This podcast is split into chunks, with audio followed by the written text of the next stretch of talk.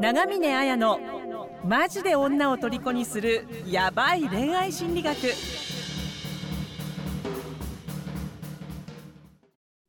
こんにちは、長見彩です。こんにちは、村山です。この番組では皆様からの、えー相談に回答しながら、愛する女性のヒーローに変化し、成長するための本質的なアドバイスをします。復縁、恋愛の具体的なノウハウ、テクニックを知りたい人は、プロフィール欄の LINE から無料でプレゼントしているので、登録して受け取ってください。個別の無料相談も遠慮なく LINE へ送ってください。はい、えーということですんで、あ、また噛んだ。えっ、とですね、えっと、今日はですね、あの、皆さんからご相談いただいているので、はいえー紹介して回答していきたいと思います。じゃあ、はいあの、村山さんよろしくお願いします。はい、よろしくお願いします。では相談を読み上げますね。はい。はいヒデさん35歳からの相談です。2年半ほどお付き合いしていました。1月末にえ彼女、えー36歳ですね、の彼女の誕生日前の前に、些細なことで LINE で喧嘩をして10日後ぐらい、えー LINE、彼女から LINE で別れを言われました。その時は今までありがとうと LINE して別れました。2月中旬に寂しさが限界に来て彼女に電話をし、誕生日に行けなかったアウトレットへのデートに誘い、3月上旬に2人で行きました。そこでキーケースや電気ケトルなど彼女の欲しいものを誕生日プレゼントとして買いました。ただ、電話の時によりを戻す話をした時は気持ちが離れているから今は戻れないと言われました。今まで不安に感じていたことを言われ、友達関係でいております。それから復縁を申し出るようなことはしておりません。定期的に LINE をしており、彼女から LINE が来たりはしているのですが、やはり友達としてやり取りしているんだろうなと思うと辛い状況です。LINE の中ではハートのスタンプなども来たりしていたのですが、変に期待して自分がこれ以上落ち込んでしまうことが怖く、彼女の意図がわかりません。付き合っている頃からデートの誘いや愛情表現もほとんどない彼女だったので、こちらがアクションを起こさないと前進しないと考えているのですが、何をしたらいいかわからなくなっております。彼女と復縁したいですが、今の友達関係を壊してしまうのも怖く、えー突き放されてしまうようで不安です。自分が具体的にどういう行動をしていけばいいのか、相談に乗っていただけると幸いです。ということでした。なるほど。なんはいか、すごくね、不安な、不安でつ辛くてってね、多分あの、連絡が取れてるから、LINE が来るとね、すごく嬉しいって気持ちになるけど、ちょっとね、そっけなかったりすると沈むみたいな、ちょっとジェットコースターのようなね、なんかそういう心境にいらっしゃって、辛い面もあるのかなっていうふうに思うんですけど、はい。うん、あまず、あのーそうですね、でも、あのこうやって、まず大事なのがね、あのなんとかしようっていうふうに行動する、行動するってことをしないと、やっぱ復縁するとかね、そういった結果は出ないですから、なんか、なんとかこの状況をしたい、ね、なんとかしたいと思って行動できてる、あの相談してくれるってことは行動できてるってことなので、うんまずなんかね、そういう自分を褒めてあげてほしいなっていうふうに思います。うんなんかあのー今後のこう行動みたいな感じで聞聞かれてますよね。自分がそうですね。うんうんはい。具体的にどういう行動をしていけばいいのか相談に乗っていただけるとっていう時にあのまあどういうマインドを復縁の上で持てばいいのかっていうマインド面と、うんまあ、テクニックですよね。LINE のやり方っていうテクニックの、まあ、その両方についてお話ししていきたいなっていうふうに思うんですけど、あのまず、マインド面なんですけど、あの LINE のやり取り、その彼女との元カノさんとのやり取りの中で、自分に対しても相手に対しても、マイナス面よりもプラス面を重視するように心がけようっていううん。うん、ことはあのしてほしいなっていうことですね。なんかあのそんなに状況悪くない気がするんですよ。そうですね。会えてるっていうことは、そうねですよね。連絡もしてるし。うん。会えてるし、連絡もしてるし、うん。あとあの、日頃ね愛情表現とか誘いをほとんどない彼女だった人が、うんハートのスタンプを送ってくるってことは、うん。ちょっとあのあ普段そういうことしない人なのにハートのスタンプいやこれ常日頃から送っててね誰にでもそういうことをするっていうわけではないじゃないですか。そうですね。う。うんん、だからあのどうしても人の脳ってあのネガティブなことに対してはこうマジックテープのように脳の、ね、細胞神経が張り付いちゃって、もうネガティブになっちゃってポジティブなことってあの弾いちゃうっていうか全然ポジティブな方に行かないのがね人間の脳の作りじゃだからネガティブな方にも考えてしまうのは、うあのん。人間とというね、ホモ・サピエンスのね、あのだから仕方ないってことはあるんだけど、うん。でもやっぱりその、なんか先日のあの村山さんの方のあのラジオの方でもお話ししたんですけど、はいやっぱ。りあの長続きして幸せなカップルって、ネガティブな面よりもポジティブな面をお互いの、それをあの重視しているカップルがうんあの長続きしているっていう、まあ、そういったことがですねあのパートナーシップの研究とかでも出てるのではい。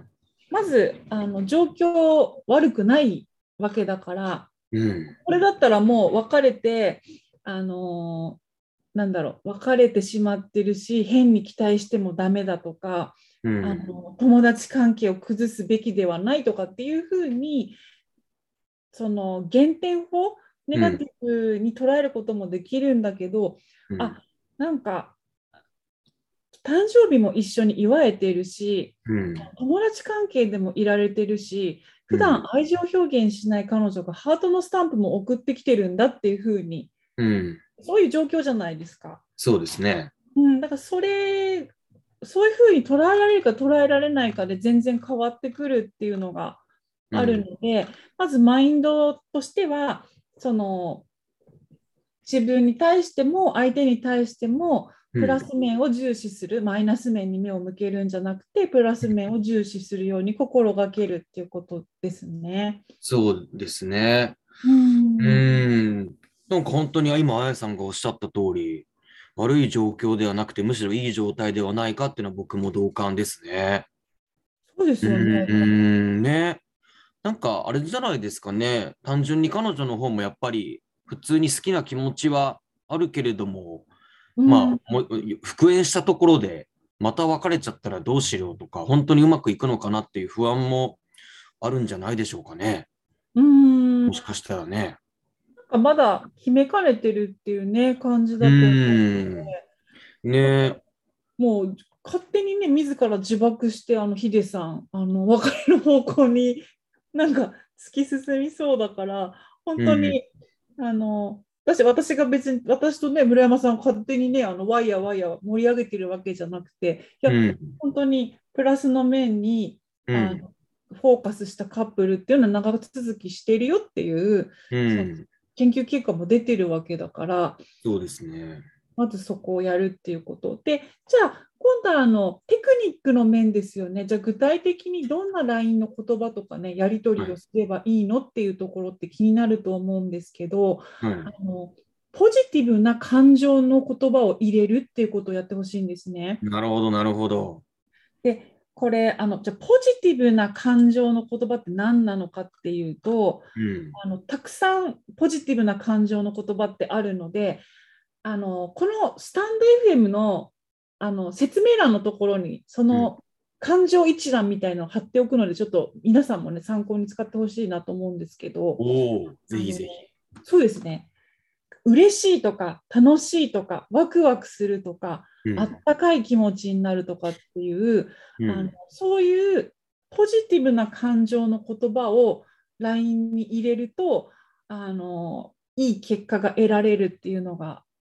あります。あのそれなんでかっていうとあのこれし心理学者のバーバラ・フレドリクソン博士っていう人がいるんですけど、はいその人がちょっと言葉難しいんですけど拡張形成理論っていうのを言っていて、あのまあ、これ単純にですね人はポジティブ感情が高まると心がリラックスするっていうのがまずあるし、うん、あの相手のネガティブな感情を打ち消すっていう力もあるんですよ。うん、あとはあの心が上向きになっていろんなことを前向きに取り組もうっていうようなうん、なんかそういう発展の、ね、スパイラルが起こるみたいな。なるほどな。だからねそれぐらいポジティブポジティブ感情っていうのがすごく人間において大事なんですね。うん、であのここも結構ポイントであの3対1人はですねそのポジティブな感情とネガティブの感情の比率が3対1、うん、ポジティブの方が3ネガティブが1これぐらいの比率にポジティブ感情に傾いてくると、うん、あのこの人のこと前向きに考えてみようかなとかあのされて本当に嫌だったけどあの許そうかなとかっていう気持ちになってくれるっていうのがあるので人はやっぱり思考では、ね、動かないですから感情で動くので、はい、このポジティブな感情の言葉を LINE の文面に積極的に入れていくってことをするとあの復縁とかより良い結果が得られるんじゃないかなっていうふうに思いますね。なるほど、なるほど。うん。そっか。なんかね、ぜひ試していただ試してって言い方おかしいですけど、はい。うん、うん、なんか、そういうのが自然にできるようになるといいですね。そうだからでも、初めはね、なんかほ、練習でいいと思う。その、一覧貼っとくから、うんはい、どうでもいい人にそれ練習してもいいかも。ああ、なるほど。確かに。お母さんからご飯いるの？とかって LINE が来た時に、はい、じゃあポジティブな感情を入れて返すとかっていうねところからすれば大好きな、ね、元カノさんにもできると思うし、まあ、ちょっとちょっと事例を出してみると例えばですよ悪い事例としてはあの元カノさんからあの返信できなくてごめんね仕事が忙しくて体調崩しちゃってとかって来たとするじゃないですか。うん、そしたらあのこのヒデさんだったらあそうなんだ。返信がなかったから俺変なこと言ったかなって焦ったよとかって、ね、うん、もう友達からも終わってしまうかもとか思ってると言いそうじゃないですか。うん、でもこのポジティブな感情を入れるっていう時にじゃあ彼女が返信できなくてごめんね仕事が忙しくて体調崩しちゃってって来たら返信ありがとう体調大丈夫仕事頑張ったんだね。無理せず自分ねぎらってあげてねとかって、うん、もうありがとう、頑張ったんだね、ねぎらってって入れるわけですよ。はい、そうすると、あ週末ね、寝たからなんとか持ち直したましたとかって、ちょっと報告があったとしたら、もう、それを聞いて安心した、辛い時にわざわざ返信してくれて嬉しいよ。とかって、もう、この安心した、嬉しいっていうのを入れるんですね。そうすると、あ本当優しいね、ありがとうみたいな感じになるので、はい、あのえそんなのメロドラマかよ恥ずかしいって思うかもしれないけどあのやっぱ日本人男性がねなぜ世界的に百何十位というモテないランキングに入っているかっていうとやっぱり言葉にしないっていうのも大きいと思うんですよ。ああなるほど。うん。なのでああとあのコミュニティにいるあのミッチーっていう人が本当にあのドイツ人の女性とかとお付き合いしてるけども、うん、なんで言葉にしないのっていつも練習してるのにここれでも言葉にねしてないのかと言われるみたいなことを言ってたんであそうなんですね。ちょっと恥ずかしいとか、はい、バカじゃないのとか思うかもしれないけどあのこの拡張形成理論をですねぜひ応用して、はい、ポジティブな感情の言葉を入れるっていうことをねしてあの彼女のねこう傷ついた気持ちだったら嫌なものがねを払拭して復縁っていう方向に持っていってほしいなっていうふうに思います。うん、ですね。はい。はい。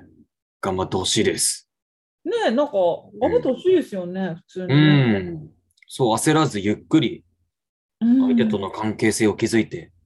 いただければ、ね。そう、勝手に。そう。決めない方がいいよ。うん、そうですよ。